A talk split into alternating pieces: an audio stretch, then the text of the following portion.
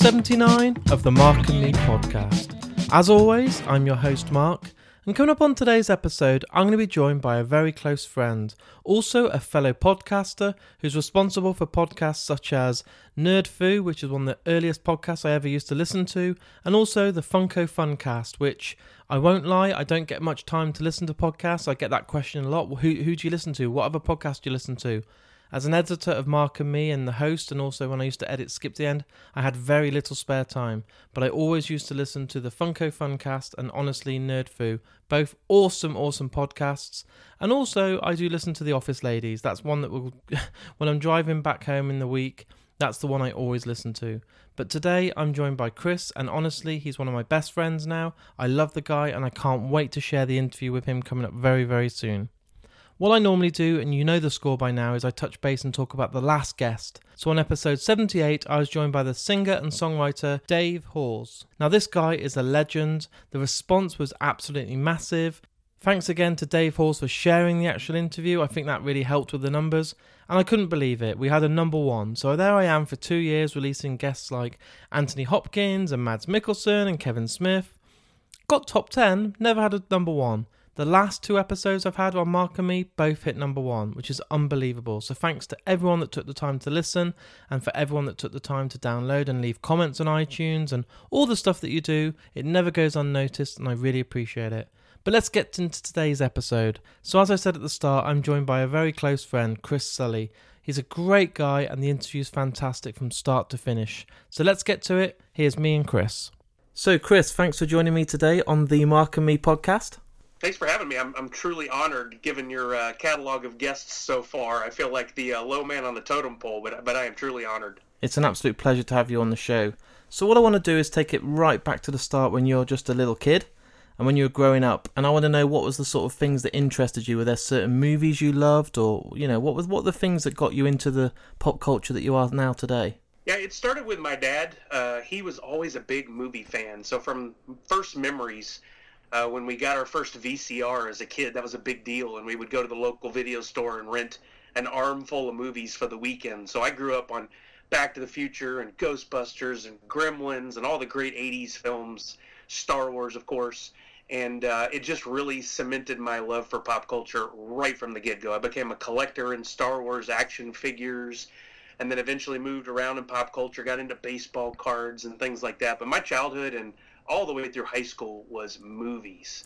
I worked at video stores for six years, and I would just grab an armful in high school on the weekend and stay up all night and watch anything and everything I could. And my tastes run the gamut. I love everything you can imagine uh, and and I've carried that to today, where I get to live pop culture yet again. So, like you said, you were working in a video store. Were you able to take most of the cassettes home after you worked your shift? Is that how it works? That's what my mate did when he was growing up. And we always used to go around to his house and watch all these 18s and really gory films like Alien when we were only 12. Oh yeah, I used to when I would work my shift as I would walk the floor and I saw something that I might want to watch, I'd create my own little stack. And so on a Friday night, I would grab eight films take them home and stay up all night watching them right in a row. And it didn't matter. It could be a big budget JFK or something like that, or it could be a low budget, you know, Critters 3.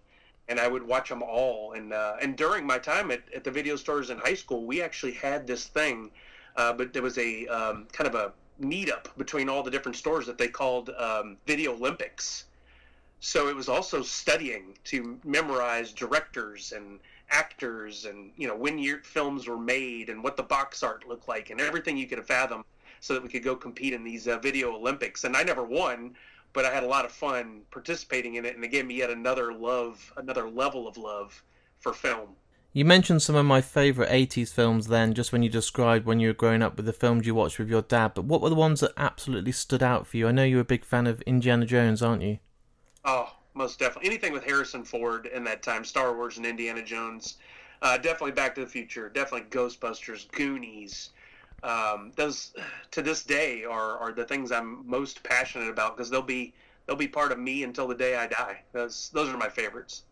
So when you're working in the video shop, obviously that's such a nostalgic thing now. Even when I'm talking to you know people I work with that are a lot younger, they don't understand the concept because we've got Netflix and Amazon and all these different services, but Were you hoping that you could do that forever, or did you have your sights on hopefully securing another job within the industry? You know, I always saw it as a job and not a career. Um, I went on to, to college and got a business degree thinking I want to become an adult and go out into the working world and, and make a good living. And, and I quickly realized how much I missed that. And to this day, uh, my coworkers and I have many conversations about our love for the old video store days and how on a Friday night you would go and wait. You'd put your name on a list. You'd have popcorn. You'd walk around the video store and converse with other fans and read box art and learn things, you know, whereas now you can do all that on the web, but that personal element, that interaction, that's, uh, uh, it just, it's missing. It's gone. And it's unfortunate. I really think there will be a time where something like video stores come back around.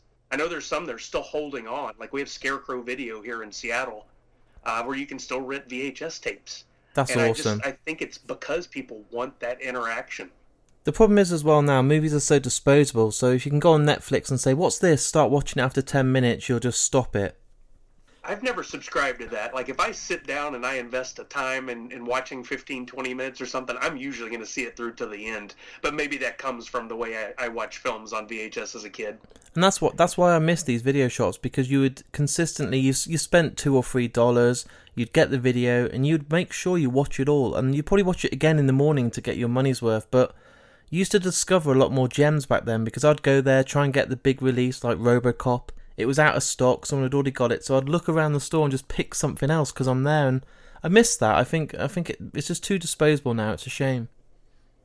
Yeah, I mean, anything you have to work for a little, you feel like you you've earned something, and while that may not seem like work or earning something, you looking back, it really was. We had people that would come in on a Friday and put their name on a list and wait three hours for the chance to get that new movie that they really wanted to see, and they, and they didn't mind doing it. it. It was a it was a family outing for them.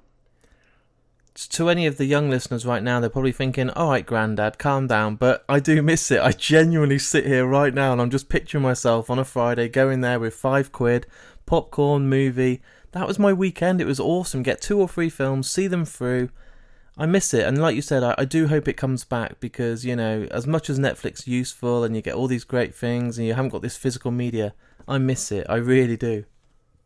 Yeah, there, and that level of nostalgia is um, it's huge. Even the kids now they understand what the VHS tapes were, and and I get I think they get the gist of it. But like when working at Funko, and we have cool products like uh, those T-shirts that we made for RoboCop and Bloodsport that are in the VHS packaging. Or, yeah. Uh, when I go to the Disney store and I saw a, a cool uh, notebook that was done in the design of an old clamshell VHS for Little Mermaid, I just posted a picture of it and people went nuts. They yeah. love that nostalgia. It is awesome. And like it's like with music, isn't it? As much as Spotify is brilliant, I haven't got to get all my CDs out. Everyone's buying records again now, and it's gonna it's gonna happen. We're gonna get videos again, and people are buying tapes. People love nostalgia. Oh, for sure. Cassette tapes are one of my, you know, small passions. Anytime I can get a cassette tape of a cool soundtrack now for something, I grab it up. Like Ready Player One, I have that one and I love it. That's awesome. That's really cool. So you were talking then about when you went to studying, you wanted to become an adult, and you did obviously business and a proper degree and did all this, but you're now working in a job within Funko. Before you started Funko, what were you doing before you got that job? you know, for for years, I still was definitely a movie fan and went uh, on the weekends. So I never lost that passion. But when I was in the the quote unquote working world, uh, I, I, felt like I was always missing part of me. You know, would talk about these things with friends at work, but it, I wanted to make it a full time thing. And a buddy of mine in 2012 hit me up, and we knew each other fairly well. And he's like, "Hey, I want to go to SDCC, San Diego Comic Con." And I said, "Well, I always thought that was industry. Can we actually go?" He's like, "Yeah." I was really busy at the time. I was like, dude, if you can secure tickets, if you can figure out how we do this, I am in wholeheartedly because I've seen this on TV. I have an idea what it is. I want to go. And he made it happen. To his credit, this is my buddy Steve. Uh, so we packed up. We went. We did not know what was going to happen. We didn't know what was going to be like. And we instantly, from the time we got off the plane in San Diego, were surrounded by all these things we love pop culture everywhere. The actors. The, we found out about panels. We, I mean, honestly, this is the first con I had gone to. I never went to a smaller one, and uh, I just fell in love. I was like, "This is my home. These are my people." I totally get this. I want to live. I want to work in this. And so when he and I left there, actually in line while we were there, you know, lines are part of that whole thing. We were discussing what could we do. And a friend of ours that we made in line said, "Well, you two are pretty funny together. Y'all should do a podcast." Boom. Two months later, we launched uh, the Nerd Foo podcast and the Nerd Foo website and uh, we lived that life for years. We would go to cons all over Texas, California. We made it to uh, up here to Seattle area to go to Emerald City Comic Con. We went to New Orleans. Any con we could go to and we could afford and budget for, we went to. We met people. We took photos. We absolutely loved it. Uh, and the more we could do, the more we did. And that eventually led to opportunities uh, with my current job. But I did that for a good three, three and a half years, just focused on it. And that was you and you're one of your best friends, and then obviously you got this podcast, and your podcast was an excuse just to talk about all the great things that you were experiencing.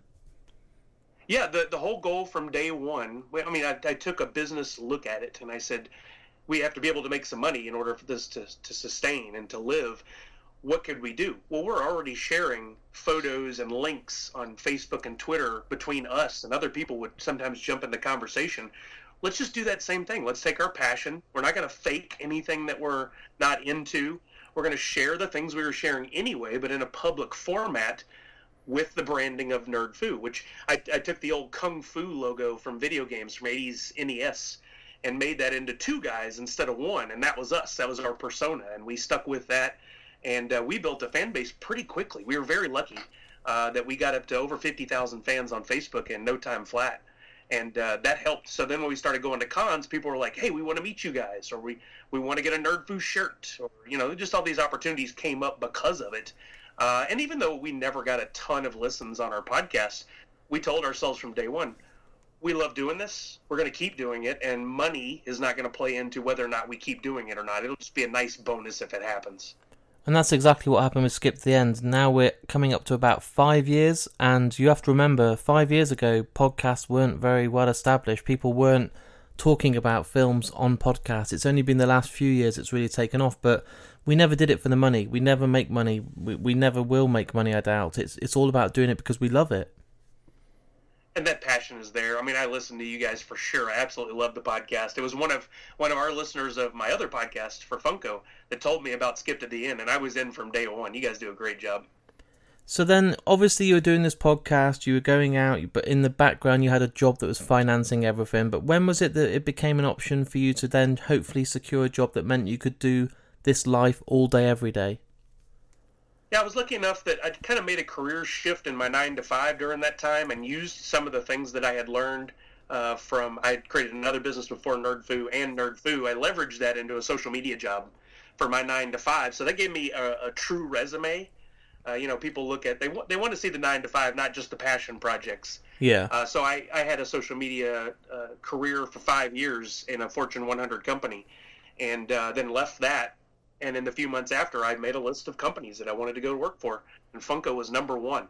And so I sat by and watched every time they posted a job. I, I met with the people I knew at the cons anytime I would see them that worked at Funko. You know, I'd already known them, but I wanted to make sure I kept that relationship alive because honestly, any job you get, it is tough to get your foot in the door without knowing someone. Yeah, totally. And, uh, right at the end of, of my time, I given myself a limit and said, by this date, if I don't have a a job secured at Funko or another company I love, I'm gonna I'm just gonna take something. And I didn't want to do that because that just hurts. You don't want to go to a job you don't want to do every day. And lo and behold, towards the very end of it, on one of my last days when I was about to give up, they posted a new marketing position at Funko, and I immediately hit up a couple people I knew and said, "Would you be willing to put my name in?" And they were like, "You kidding me? Would you be willing to come here?" It was right from the very beginning. It seemed like it was going to happen. I within a week had uh, flown out to Seattle, had an interview, had the job offer, and six months later, or six weeks later, had moved to Seattle and had my butt in the seat to work at Funko. That's amazing, and you must have felt like you won the lottery. Honestly, did I? I was when they made the offer. When I got the offer letter, I was absolutely just shook. I, I, couldn't believe that it happened. And of course, my wife had to be on board. I was like, "Are you willing to move across country?" She goes, "Are you kidding me? If I didn't let you go work for for Funko, do you imagine how our life would be?" yeah, that wouldn't be the it best. was definitely a passion of mine. I, I, I wanted to be a part of it so much, and it worked out. What what was going to be? So you, you got to be honest with me now. What what was your backup? So if Funko hadn't have you know posted that job, what was your kind of plan B? Uh, you know, honestly, I was just looking at all these jobs. Uh, I was on every day looking at different job sites, and I would read all these social media positions. It was going to be something in social media marketing. I read these positions, and every one of them was just like, uh, I could do it, but do I want to? Am I? Do I love this company? Can I speak for this company? I mean, that's that's important and uh, I didn't see one ever that I was like, okay, this is this is a good Plan B. Nope, there wasn't a one. They were all a distant like Plan Z. So then, once the offer letter came through, it felt like you won the lottery. Your wife decided to move with you. You went to Seattle. Was there any point you were like, "Oh my god, this is scary," or were you just like, "I can't wait to do this"? It was a bit of both. Yeah. I mean, honestly, packing up, selling a house you've been in for close to 20 years, and moving across country to a place where you know two people uh, is a little scary. But knowing what I was going to get to do, knowing the opportunity, knowing that how much I already knew about the company and the brand, and my wife and I had for many months talked about, or many years, talked about the fact that we wanted to venture out and do something different. We didn't want to spend our entire life in one spot. Uh, so this all, everything just aligned. And sure, there were some scary moments driving across country 2,300 miles by myself with a car full of stuff and moving. Oh, we rented a home we had never seen. I had to do it all online. And so I drove across country just nervous. I'm like, I am going to drive up. This house is going to be just a disaster. I just know it. the hills have horrible. eyes. Yeah. it's so scary. But pulled into the driveway, and thank God we got very lucky that we ended up in a place that we're still in today. So that's good. But yeah, the, sure there were some scary moments, but I, I think it was all outweighed by the fact that this was a once in a lifetime opportunity that I could not pass up on. And and how long is it now you've been at Funko? Uh, going on two and a half years now. Yeah, I started in uh, on my birthday. Wow. In November of 2016. It just so happened it landed right on my birthday. What I took it as a really good omen. So, can you remember now back then your first day and what it was like going into that office and thinking it must it must feel like going into Disneyland? Oh yeah, I took a photo as I just drove into the parking lot and the first signage that said Funko and it was an older logo at the time. I took that photo and tweeted it and I was like, "Here I go." You know, I mean, I had I had friends and fans from Nerd Foo that were already on my side and were excited about the opportunity for me, and so I was sharing my kind of journey during that time. But it was actually we have a really good story that we've shared on the the Funko Funcast before, in that I started and before I even got there, I tweeted something about getting coffee before day one of the new job and one of my coworkers, it was going to be my coworker at the time, tweeted and said, "Well, you won't see us today. You'll see why soon." I was like, "What is going on?" I was like, "Please tell me they didn't fold, and I'm gonna I'm gonna go to day one of a job that's not there." Uh, but I got there and a pipe had broken over the weekend and flooded the entire marketing department. Jesus. Yeah, can you believe? I was like, "Oh, this is not a good omen." No. uh, but it, you know, it was a broken pipe, some water got on some stuff, so they had to set up a temporary uh, area for us, and we all shared one big table, like a little startup. And so I got to know my coworkers really quickly because of it, because we weren't separated. We were right there next to each other, and it actually was the best scenario, I think, in getting to learn the culture of the company and some of my coworkers that I didn't know yet. So after watching the documentary recently on Funko, I obviously know they're a huge brand. I know how great the community is, but I didn't realize just how personal it was. It's like this huge global, absolutely f- huge brand, but it's just a couple of guys that started it that are friends that are still there now. That's that's mind blowing. It it really is. It's one of those success stories that you you hear about or you see and you think, dang, that's right place, right time. But there's so much more to it, and like you said, the the backbone is is passion and is the fans, and that's what that Making Fun documentary did a, an amazing job of uh, of showcasing. And what's it like now working there? Obviously, what's what's sort of the best parts? Is it the fact you get to meet all these fans when you go to the conventions and the events? We get that question a lot, and I think the answer for each employee at Funko would be different. But for me, I've always had a passion for collecting, and I've had a passion for Funko since 2011, long before I went to work there. And for me, uh, engagement with fans is priority one. I absolutely love interacting with people on Facebook and Twitter and Instagram on our channels. I love interacting with them on my personal channels, and I love going to the conventions to either do live podcasts, which we've done several of, or to interact with people who I've been talking with online forever and have never had a chance to speak with in person, or to even develop new fans. The people come by the booth who are hardcore Funko collectors, and I'm like, "Do you know about the podcast? Here's a sticker. Here's a button. Give us a listen." And they're almost always the comments I see. They're shocked and they say, "I thought this was going to be some stuffy corporate podcast, but you guys are fun. I really dig listening to it. I'm in now." So I really feel like there's a close relationship between everything that we do on a daily basis and those fans. It's not just customers; they're friends and fans. And then you just touch base on your own podcast that you do with the company under the Funcast. So tell me a little bit more about that because you get to work with your co-workers, but you also get to do a podcast with them, which must be a dream. Yeah, I, doing the Nerd Foo podcast for we had 200 episodes under our belt by that point. Uh, and going to Funko, my marketing manager at the time said, "Hey, you're coming on board. Can you do a podcast with us? You want to do one?" And I was like, "Absolutely, that's a dream." because uh, I do, I definitely have a passion for podcasting. I may not be the best at it. I may not have a huge audience, but I love it. I love the format. I love listening to them. I love participating in them. And uh, when I came on board, I was like, the the thing that's going to be the trickiest here is I'm going to be podcasting with people I barely know, and it's not. I wouldn't say it was forced, but the there were some parameters there. You know, yeah. You, these are the people you need to have on. So there's the there's definitely a fear going in of will we will we meld? Will we have the will it come across to the fans as authentic? Do how do we how do we do this? And I, I spent my time driving across country knowing that that was a potential, thinking, what do we call this thing? What would be included in this thing? How does it? How do we do this? You know, I really spent a lot of time thinking about it, and uh, I am a I'm a consummate uh, note taker and a, a real fan of having structure you know, I love conversations like this.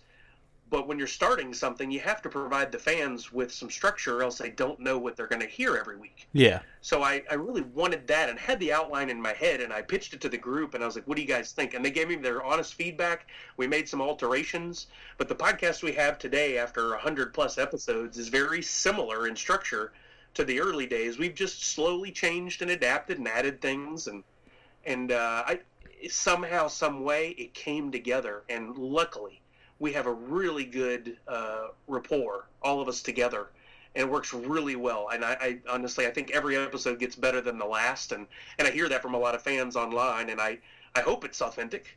Sure seems like it is, and uh, I I just love doing it. It's quite tricky, isn't it? Because when you're building a podcast and you've got the structure, like you've heard skip the end, like you We've got the feature like a game show, the rewatch, the main review, all these different bits that either work or don't work, and it takes a while to establish yourself and get that format in place. But the chemistry and the relationship with your that you have with your co-hosts, that is literally make or break. You you can't force it. So to know that you had these guys that you were pretty much forced to work with, to know that it just worked and it clicked, that really is that's absolute bliss. You know, that's that is the dream because with Ben and Gemma, I couldn't ask for two better people to be aside. So it's it's an absolute dream. So you must be very very thankful that it worked.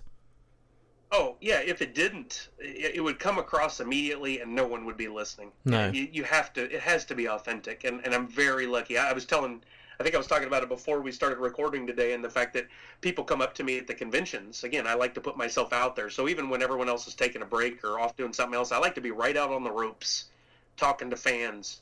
And they'll come up and they'll chat with me for a little bit, and they'll either say to my face or they'll tweet it when they walk away and be like, "That's the that's the same guy we hear on the podcast." Like, he's not faking it. He's he's that same dude, and that's that's just who I am. I just I love those conversations and and talking pop culture, either if it's in the podcast format or on video or directly with a fan, it, it doesn't matter to me. I just love the conversation. It's easier, isn't it, to just be yourself all the time? Like when I go on the podcast when I'm away from the podcast, I'm still Mark. People are like, "Oh my god, you're you are as stupid as you sound." and I'm like, you know, you do mis- you, you, do mispronounce stuff all the time, and I'm like, yeah, it's it, that is me because I, I I haven't got the energy to try and be someone else for an hour and a half, two hours every other week. It's too tiring. Yeah, and again, I've said it so many times already, but authenticity is, is so important, and people will immediately hone in on that if it's not real. I've said on, on several podcast panels about starting your own podcast over the years, and that's one key thing we always hone in on, whether or not I say it or someone else on the panel does, is if you're not authentic, it's not going to work. No, and you, you, you can't fake it, and people, it's scary, isn't it? Even though it's audio, people see straight through it. Yeah, I mean, you can and you can have you can have not so great content, not structure. The audio can be a little off if that if that group is there, if that rapport comes together, if, it, if it's true, people are going to listen. All those other things are important too, but that's the core. You have to have that first. So obviously everything so far has been really positive. We've been really upbeat. We've talked about how great and how lucky it is. But what's the bad points? What's the what's the most challenging parts of being in this job? Uh, for me, it's just time. I mean, honestly, we we are very very fast paced at yeah. Funko. Things happen quicker than anywhere else I've ever worked before, and I have more on my plate than anywhere else I've ever worked before. Uh, you know, there there are responsibilities every week that have to happen. In addition to the the nine to five in the desk, you know, we're making videos and podcasts and all that stuff, and then there's the cons, uh, and it takes time to fly across country and set up a booth and and work the con for the weekend and all the all the online social stuff still has to happen. So we really work two to three jobs at any given point between scheduling all that out, creating content, being a part of the conventions, planning for live podcasts. It's uh, it's far more time than I had anticipated uh, when I moved across country, but I've I've gotten used to it in a way, um, and I love it, and I wouldn't trade it for the world because again, once in a lifetime opportunity. In two years, it may be very different. So for right now, I'm just living it as a collector yourself, you are a fan and you're very uh, fond of the product itself. So it's not like you've got to go in there and learn it and be like, "Oh my god, what's Funko and what's these pops and all that." You you're a fan. You know that's that's the truth. You're not offended by that, are you? You were a fan of Funko and now you're part of the family. But when you were actually officially starting, we worried that it might then taint the love for the product because it's nine till five, it becomes your job. So, you know, as much as I love podcasting, if I did it 24 hours a day, I might not like it anymore. Were you worried it might kind of tarnish it? I don't know. I if I if I put that in my head and I allow myself to think that, it kind of makes it possible and real. But if I don't think that and I think this is this is the opportunity I've been wanting and it's going to be good no matter what, uh, you know, you kind of will it to be, and that's exactly the the philosophy I took. No matter what anybody said, like, nope, I, I know where I'm going. I know what's going to happen. I, it's going to be positive. It's going to be good, and and it has been. Uh, just just this past week, we were in a meeting and we were looking at future products that might come out, and I can't give you any spoilers before you ask.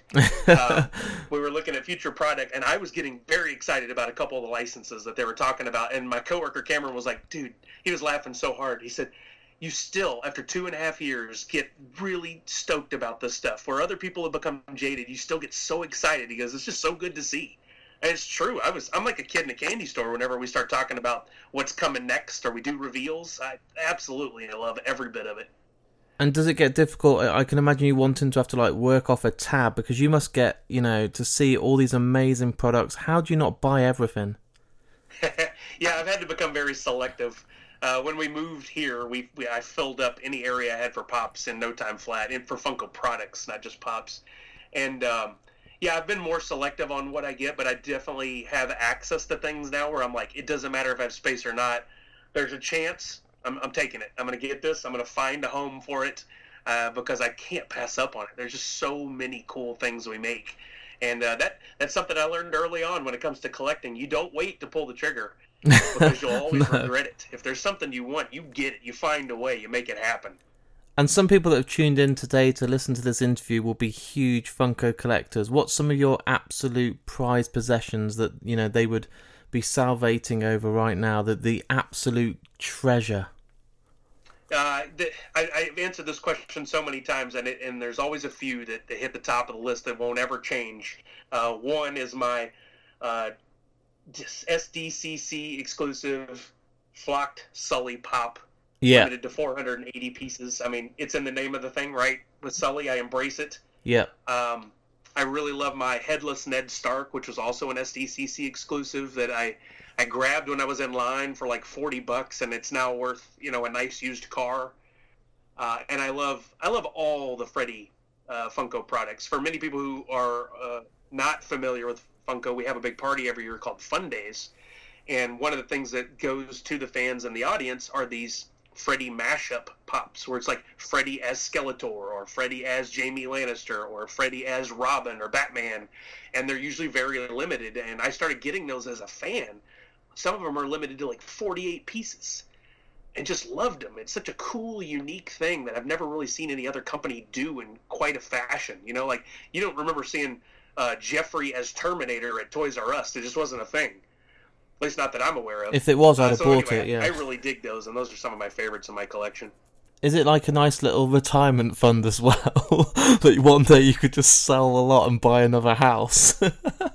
I mean, that's the dream, right? You hear these stories of people that have these collectibles and sell them for obscene amounts of money, but but I, I have to pretend that one day they don't have the value they have now, just in case. I'm yeah. not I'm not counting on it. No. Uh, if that happens, I still love what I have. I still love these cool collectibles of my favorite pop culture things that I can surround myself in. Uh, does the value play into it a little? Sure. That's that's part of what attracted to me uh, attracted me to it in the very beginning uh, but it's gone far past that now. And what's the future looking like, do you think? Because obviously, with all these new licenses, it was only a couple of weeks ago I saw the announcement for Jaws, and I was like, I never thought there'd be the day that I got a Funko Pop of Jaws. I was like, this is the dream. This is for me. I, you know, I thought Kevin Smith was one, and I was like, wow, Halloween. And then when I saw that, I was like, oh my god, you know, is there something really exciting in the works that you can't wait to see? Oh, there's always something exciting in the works. Like I like I mentioned before, watching all those uh, movies as a kid, I had yeah. so many fandoms across the board, and that just continues to grow to this day. I love sci-fi, I love westerns, I love comedies, I love television shows, comic books, you know, so many things. So my laundry list of things I want to see made is very long, much yeah. like our fans. I mean, we have Funko has over 1,100 licenses that are active right now, more than anybody else out there for sure and there's still every week we hear from dozens, if not hundreds, if not thousands of fans, the many, many products they want Funko to make into pop form or whatever uh, that we have not done. So the sky's the limit. I mean, there's so many things that we could do. We we just announced in January uh, that we're making Office Pops. Yeah, Finally. that's that's amazing. People been asking for years, and they're getting them.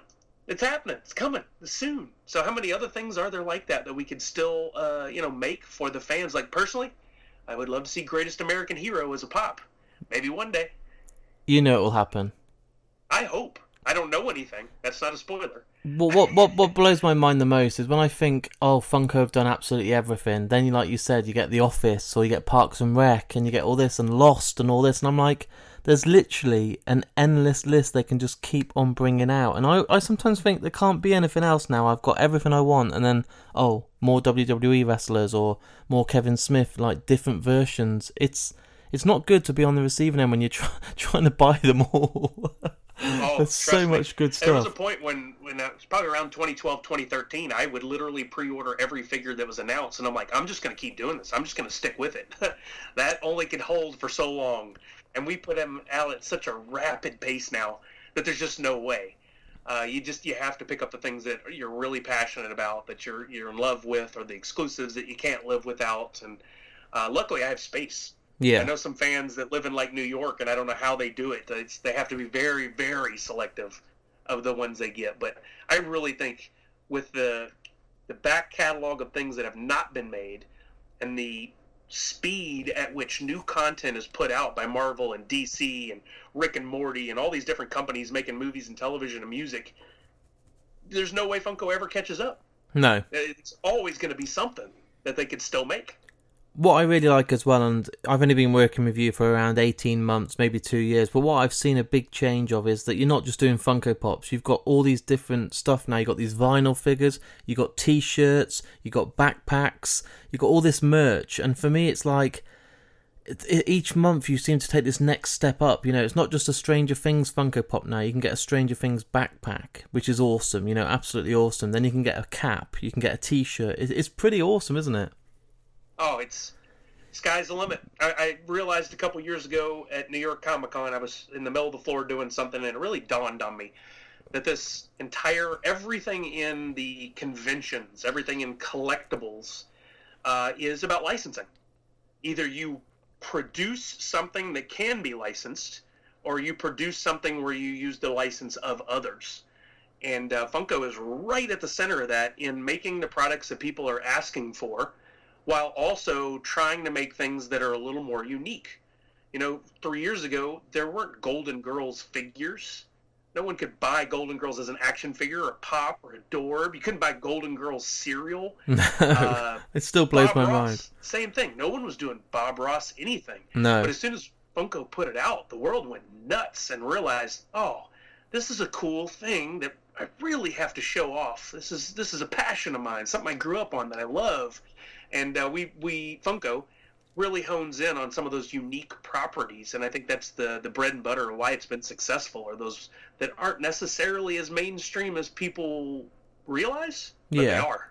Yeah, it's crazy. Bob Ross stuff was mad, and I ended up buying loads of it myself. And I was like, "What? Why am I buying four different Funko Pops of a guy that's a painter? But I need them all." And, and we thank you. yeah. And I suppose it's very difficult to get much spare time because when you do get weekends off, they're usually spent at conventions. Because, like we said, it used to just be San Diego, but now there's New York, there's Chicago, there's Emerald, there's different cons all the time. But when it does come to that point when you do actually get to go home and not be at work, how do you spend your time? You know, it's interesting. I realized this while doing Nerd Foo that in order to live a, in a world where you have to um, consume and produce in pop culture, you have to keep a balance. Uh, and it's not like this is a burden or something I feel like is homework, but I do have to stay in the know on the latest movies, the latest television shows, music, video games. And those are my passions anyway. So really all my waking time is spent doing those things. Like if I'm not at work, I'm watching a movie a television show. I'm catching up on my all my TV that I've got recorded. I'm playing the video game. You know, I I love video games, and if it were up to me, I'd spend a lot more time doing that. But I just many of them require too much time. So I play a lot of Rocket League, Yeah. uh, which I absolutely love. I can't get enough of it. And uh, I'm still a collector at heart of things that aren't necessarily just Funko. You know, I really love screen printed posters. Yeah. So I spent a lot of time uh, stalking the people of Mondo and Gray Matter Art and Bottleneck Gallery to see what they've got, and uh, and I I just have a passion for other creators. You know, Yeah. I have a I have a motto that I started while doing Nerd Foo, and it's Nerds Unite. means a lot to me that uh, as part of this community of creators and consumers, that I not only support my friends that are creating things, but I consume and share the things that I have a passion for as well. So anytime I see an artist that I'm really into, I love to share their stuff on my channels, my personal channels or NerdFoo. Uh, anytime I have a chance to interact with them, I, I take that because uh, that whole that whole world just amazes me. There's so many amazing, talented people out there that I wanna I wanna get to know in some way, shape, or form. You- You're literally talking like you're inside my head. I do the same. I'm always buying Mondo stuff. I'm already going. Every week I'm checking Bottleneck. I'm pre-ordering stuff, trying to be the first to get one of those rare prints, and Uh-huh. it's it never stops. It's I haven't got enough room now. I've got literally posters in tubes with no frames because I just haven't got any more space. It, you know, uh, there's so many passions. That's just one of them. But that's another thing that gives me an opportunity uh, to connect with people on. I, when people were walking around Star Wars Celebration, one guy had a, a nice um, Palmer, a Jason Palmer print that he was getting signed all the different Star Wars characters. And I had met Jason Palmer years ago, and I know his art. And so me and this guy had a nice conversation about that. And yet again, if I, I didn't spend my time in that world as well, I don't have that connection point with somebody that walks up. I, I, I love those conversations that come from my other passions as well. I love it, man. It's like you've probably seen on um, Twitter this skip fan people that are all talking about the same stuff and they tag you in. I've seen you tagged in, but it's just the community like nothing else. If you go out drinking and the the society that's out there, it always ends up in someone drinking too much or having a fight. No one will really mingle. Everyone's always, you know, a bit too headstrong. But within the culture of pop culture, you go to a con, every person in that room is your friend. You can have the shared passion and love for products, if it's Funkos, if it's art, if it's posters, if it's t-shirts, you can walk past someone and start a conversation and they instantly like become your friend and I don't know any other community in the world that's like it. You know, sport, it's rivals versus each other, but in community of pop culture, everyone's friends.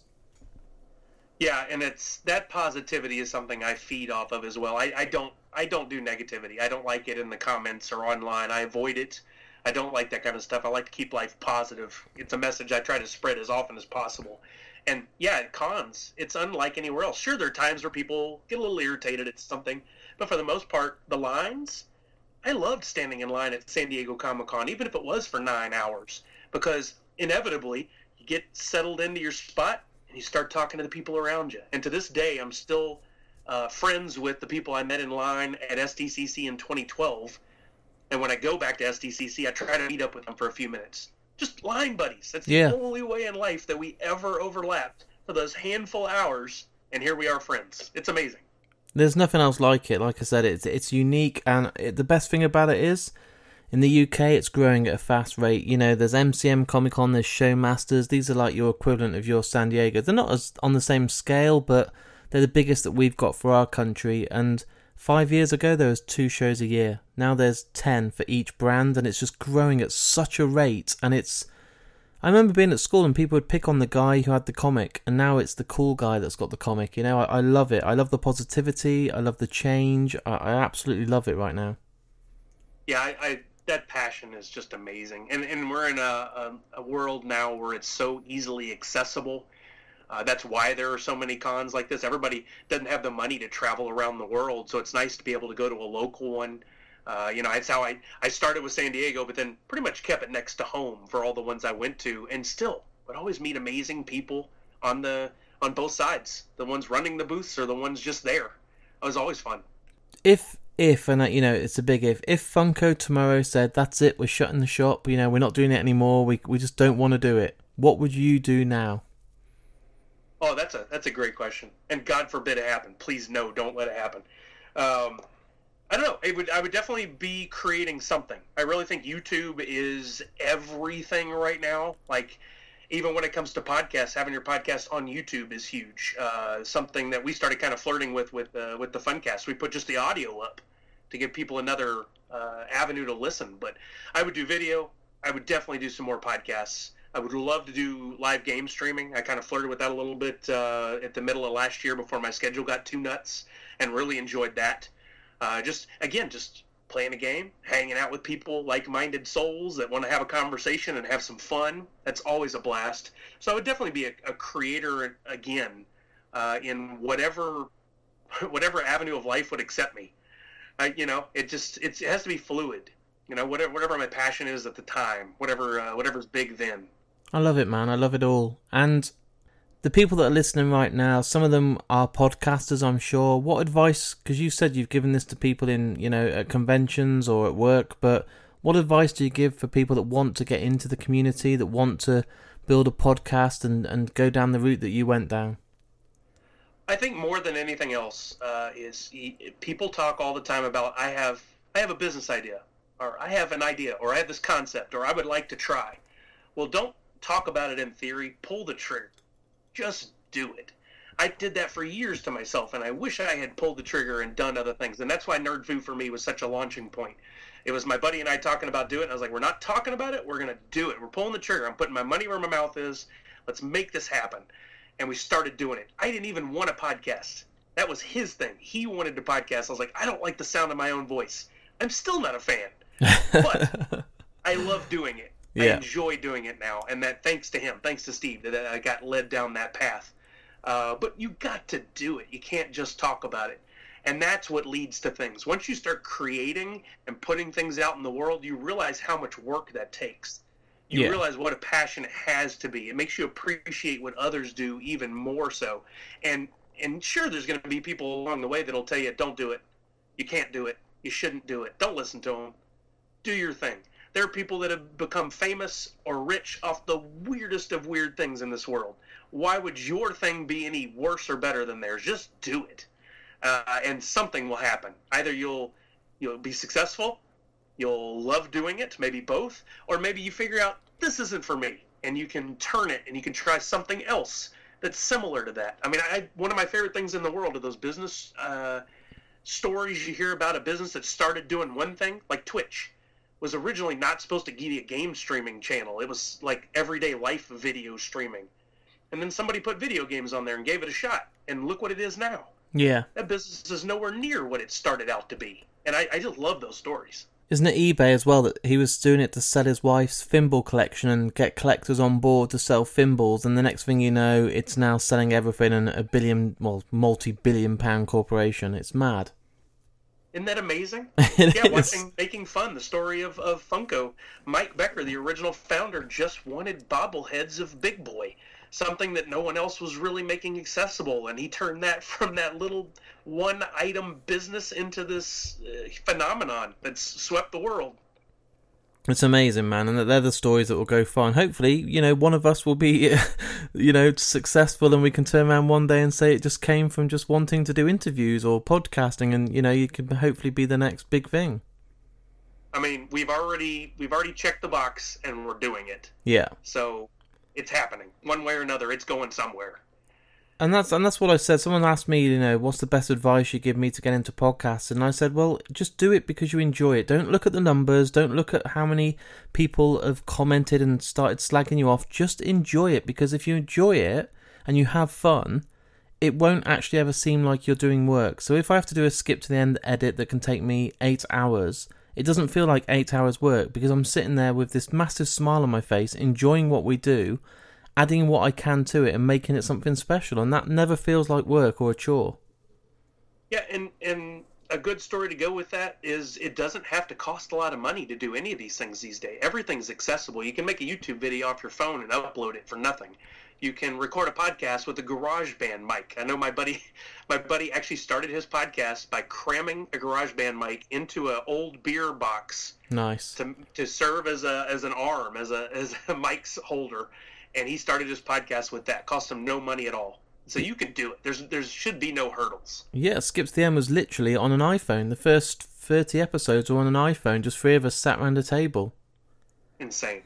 I want to thank you for coming on the podcast today. Uh, before I go, what I'd want to do is ask how people can check out your work. So, obviously, Nerd Foo and your own Funko podcast, I want you to plug it. And I know you're probably thinking, I don't want to, but I want you to. I want you to take the mic and tell people how they can check you out. Yeah, thanks, man. Uh, for NerdFoo, everything is at the NerdFoo, T-H-E, NerdFoo. Uh, where uh, the podcast is available on iTunes and SoundPlay or SoundCloud and Google Play and all those different channels where you listen to podcasts. Uh, me personally, I'm C.S. Sully on almost everything. Uh, you'll see my big orange cowboy hat that I sport proudly in all my images for those. I love and then that hat. for Funko, we are original Funko across all channels. And if you're searching for the podcast, it is the Funko Funcast, just like it sounds. Funko Funcast. You can find that pretty much anywhere. Uh, and if it's not in some place you want to listen to us, tell us, and we'll make it happen. Thank you, dude, for coming on the show. Oh, I appreciate it. It really is truly an honor, and I hope uh, I hope people enjoy it. Uh, feel free to follow and interact with me. Again, I love doing that, so I'd love to hear from people. So there's my interview with me and Chris. What a great guy, so full of life, and he's always the same. Whenever I speak to him about prizes or whatever I've got to do, if it's business or just actual pleasure, he's honestly the same guy all the time. He's so fun, you could never be miserable around him, and I absolutely love the guy. So a huge thanks to Chris for coming on the podcast and sharing those stories and talking all about his background and his life and how he's got to the position that he's in now. And honestly, please follow him on Twitter. Go on my site, I'll put the links up there for you. He's a great guy, so interactive online. I love his videos he does on Funko. They're amazing when they're doing all the unboxing. It always makes me jealous and want to buy more Funko Pops, which I've told myself I shouldn't. But yeah, he's a very close friend. You can probably tell I've got a lot of time for him and a lot of respect. As you know now, I want to always plug the podcast. So on markandme.com, you get links there to listen on Spotify, Apple Podcasts, Podomatic, Stitcher, all the usual platforms. But also on there is my social media. There's Facebook, Twitter, Instagram, email. All of those I check every single day throughout the day. I respond to every single message. If you've ever messaged me and never got a reply, let me know because I can guarantee that won't be the case. I always listen and take all feedback on board, and it's why I do the podcast. The actual reviews I got for the Dave interview last week was amazing. If you enjoyed it, let me know. I'll retweet you, I'll put it out on social media. It's the whole reason that I sit here with a microphone every week doing this podcast for the fan interaction and for the listeners' responses. Honestly, it means that much to me. If you love the podcast, you can get involved on the Patreon page. I don't plug it too much. I'm not just kind of sitting here having adverts all the way through the podcast. But if you notice, I don't have any adverts on the podcast. I'm a one man team. I produce the podcast, I edit the podcast, I go out and do the recordings, I run all the social media. I don't have a team of people. And obviously, there are costs involved as well when you're hosting the podcast for people to download. But I make it worth your while. The prizes I get on there I think are very unique. I get signed figures, I get vinyls, I get really exclusive prizes just for the Patreon people. So if you're a huge fan of the podcast, or even if you're not a big fan but you just want to say thank you, go on the link. You can subscribe on there for as little as sort of 70p a month, which is fuck all. And I don't normally swear on these podcasts, but that's how little it is. It's actually fuck all. And for that, you're going to get a merch thing, you get stickers at the start, you're going to get loads of stuff but also you're going to get the chance to win prizes. And all the money that comes in goes straight back into the podcast. So if you've enjoyed today, hop on there, show some support, and honestly, it goes a long, long way. Thanks again to Chris for coming on today's episode. We're going to be back again in a week's time. They're absolutely flying out at the moment, these interviews. Literally, I blink and there's another one ready to edit. There's going to be about another 11 to do, I think, at the moment. So you've got the next three months covered of weekly podcasts. So it's a good investment on Patreon. But if you don't want to support me, the podcast will always remain free. And I want to say thanks to everyone for the support. And I'll be back in a week's time.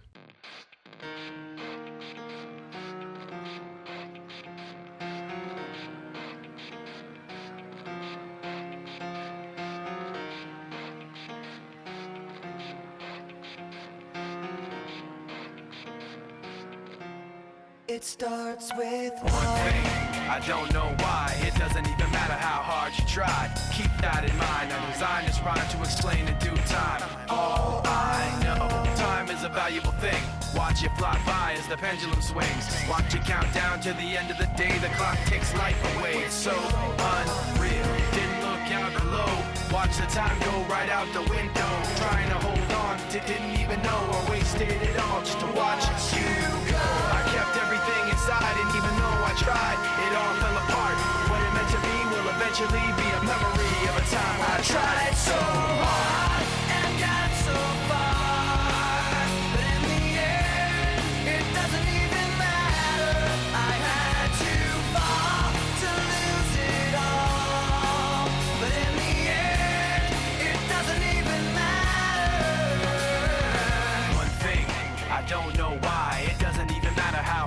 Keep that in mind. I designed this rhyme to remind myself how I tried so hard. In spite of the way you were mocking me, acting like I was part of your property. Remembering all the times you fought with me, I'm surprised it got so. Things aren't the way they were before. You wouldn't even recognize me anymore. Not that you knew me back then, but it all comes back to me in the end. You kept everything inside, and even though I tried, it all fell apart. Eventually be a memory of a time when I tried so hard